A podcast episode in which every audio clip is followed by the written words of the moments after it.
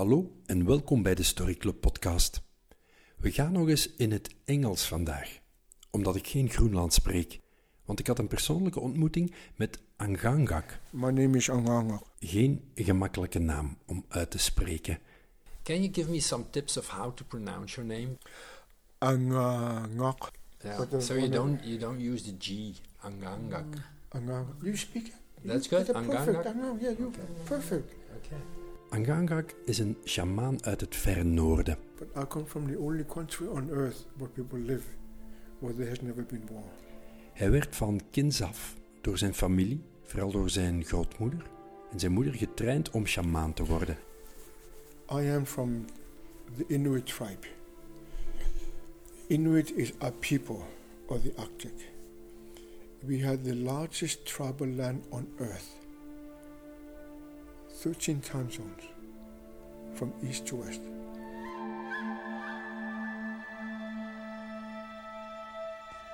En het was zijn moeder die hem vele jaren geleden een bijzondere opdracht gaf.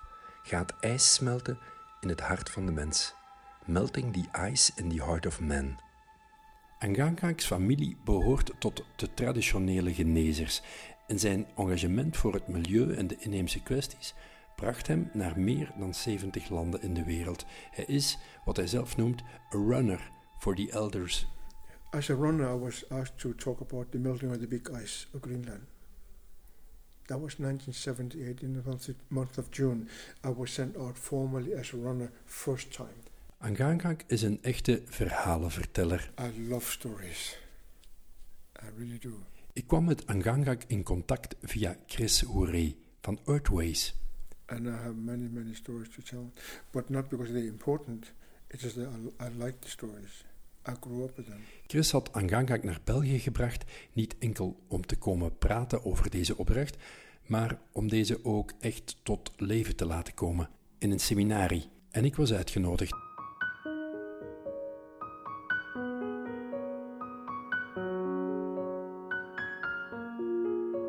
Ik sprak met hem enkele uren voor alle andere mensen toekwamen.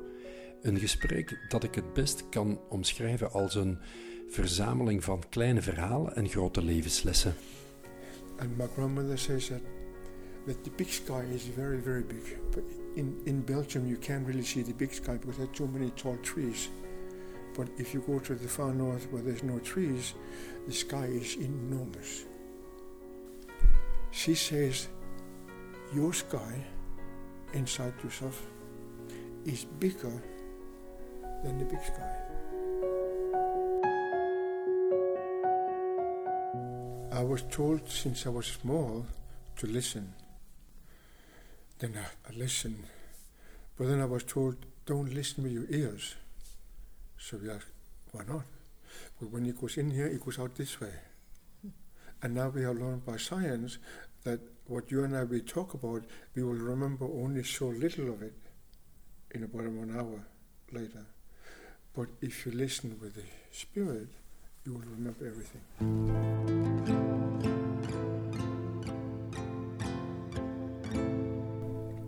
I worked in 71 countries around the world. And, and I realized that the greatest illness really is that we put each other down. We belittle each other from the back. It is, it's so interesting. No wonder we have so many wars. Because what we say with the tongue lasts a century. The memory is long. Somebody next generation will pick it up and say, That's what you did to my grandfather. And that's what I will do to you. So we do that constantly. And we now have learned that in Europe we had many wars. And it still goes on today.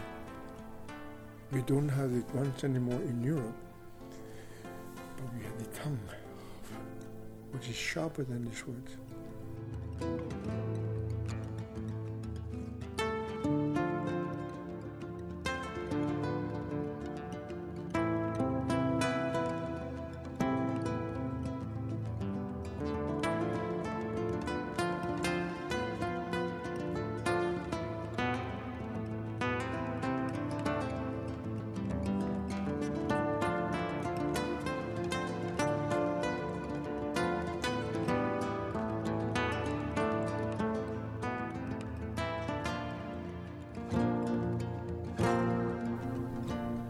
At the end of the day, what becomes so real is that you and I, we are connected because we speak the same language.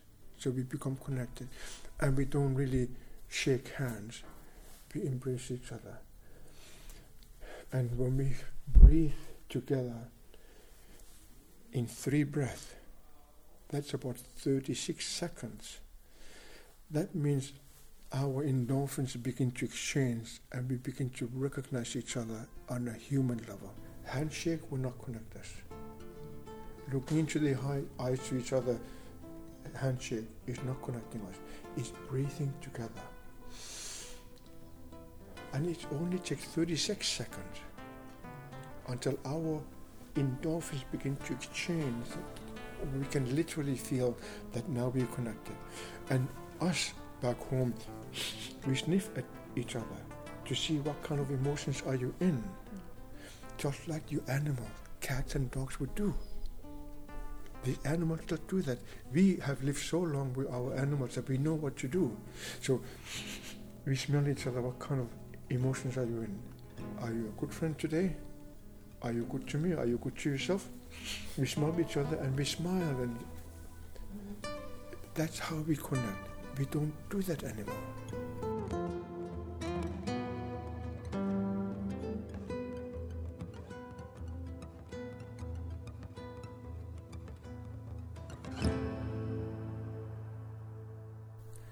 Today, if you ever go to Brussels, nobody will know you. They wouldn't say, Good morning, how's your family? Where did you come from? Where are you going? They wouldn't do that. It's like you don't really exist. But when I look at you and I feel you, actually you exist, you're real. But we don't treat each other like that. If I, I travel a lot. I'm, I'm sometimes ashamed to tell that I travel a lot. I spend my time in airports and I meet literally, without exaggerating, millions of people in airports. Because everybody seems to be traveling these days, but nobody knows each other. They don't connect to the eye. They don't touch each other. They don't say, Oh, where did you come from? How, how, how is your family? We, we don't do that. So we become apart.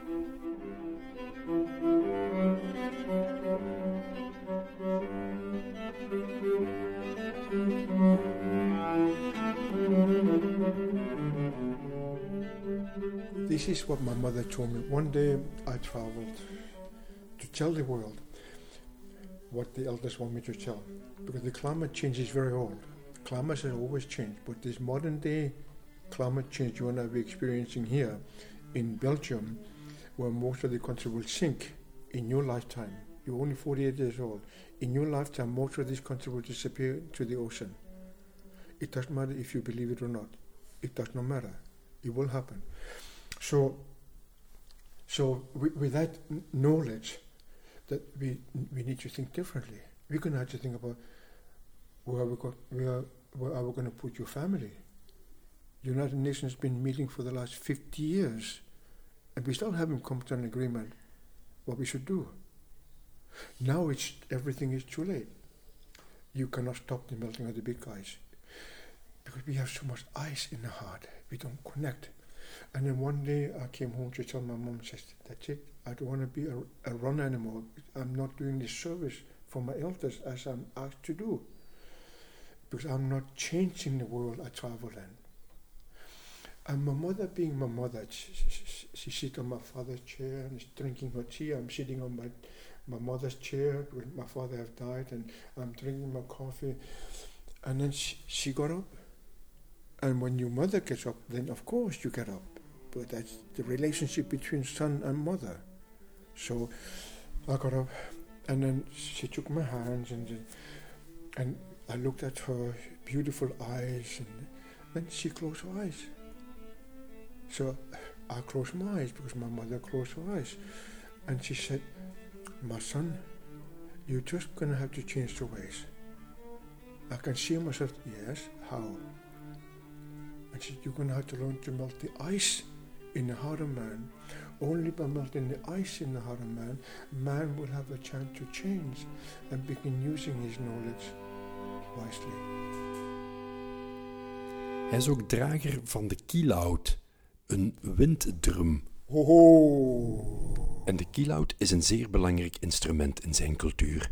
Het is een van de oudste voorbeelden van inheemse muziekinstrumenten. Het is bedoeld om contact te maken met de voorouders. Angangak noemt het een instrument of the great sky. En hiermee bedoelt hij niet de ons omringende sferen, maar je eigen innerlijke big sky. Ik zag de kielhout staan vlak naast ons. Het is een instrument uit twee delen. Twee ronde, platte panelen, zeg maar, overspannen met een soort doek. In dit geval de huid van een rendier. Best groot. Ik schat een diameter van ongeveer 50 centimeter. Very curious to, to hear the, the, the, the wind drum. Het instrument zag er best indrukwekkend uit en ik was heel benieuwd hoe het zou klinken. Her name is Kilaut. Voor ik het wist, stond ik recht, bijna neus aan neus met Angangak. Kilout? Kilaut, yes. Q-I-L-A-U-T. It means an instrument from the great sky. Onze hoofden tussen de kielhout Isn't it amazing? en Angangak zette een song aan. Ho ho. Ho ho. ho.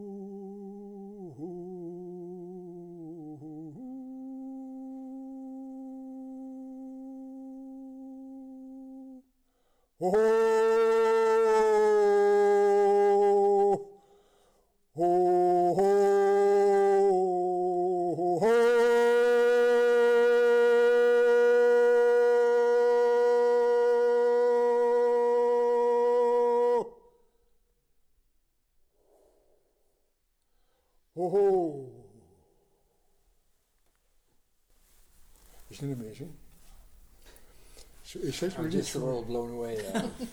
Isn't it amazing that old shamans will travel into the big sky? And you can do that. I do that. If I can do it, you can do it. Daar stond ik dan, aan de grond genageld. Veel kon ik niet uitbrengen. Ik bedankte Angangak en zei: Muziek is eigenlijk altijd de beste manier geweest om tot mezelf te komen. Hij kwam met zijn hoofd naast mijn oor en fluisterde: Voor mij ook. We omhelsden elkaar nog een keer. 36 seconden, zoals hij het mij geleerd had. U luisterde naar de Story Club podcast. Ondertussen staan er meer dan 60 afleveringen online. Straffe, mooie, warme en inspirerende verhalen. De podcast vind je op je favoriete podcast-app. We staan ook op iTunes, Soundcloud en recent ook op Spotify. Voor nu bedankt voor het luisteren en graag tot een volgende keer.